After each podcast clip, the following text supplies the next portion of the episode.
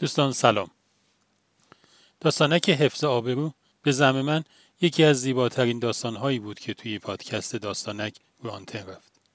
هر زمانی که یک نفر یکی از لباسهای خدا رو بپوشه این لباس به قامتش خیلی زیبا میاد. این داستانک از قول یک پسر بچه روایت میشه.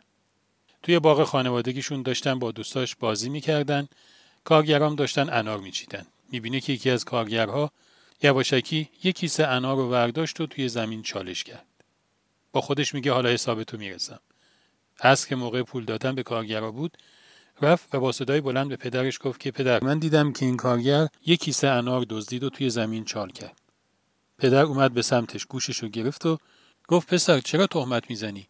من خودم بهش گفته بودم اون یک کیسه انار رو برای زمستون توی زمین چال کنه.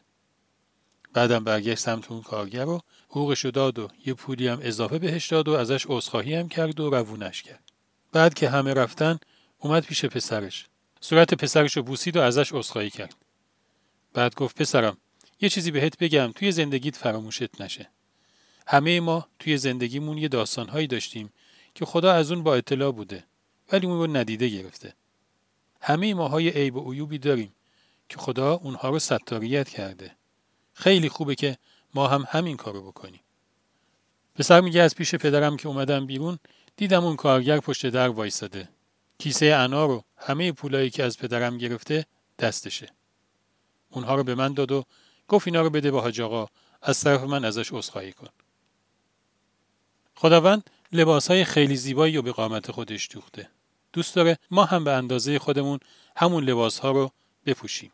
هر کسی توفیق پیدا می‌کنه و یکی از این لباس ها رو میپوشه همه احساسشون اینه که چقدر براش برازنده است.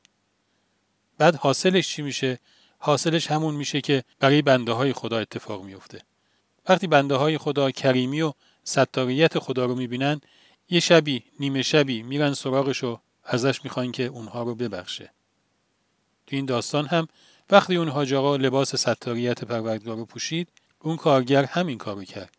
پای خودش اومد پشت در عذرخواهی کرد و پاک شد. خدا نگهدار.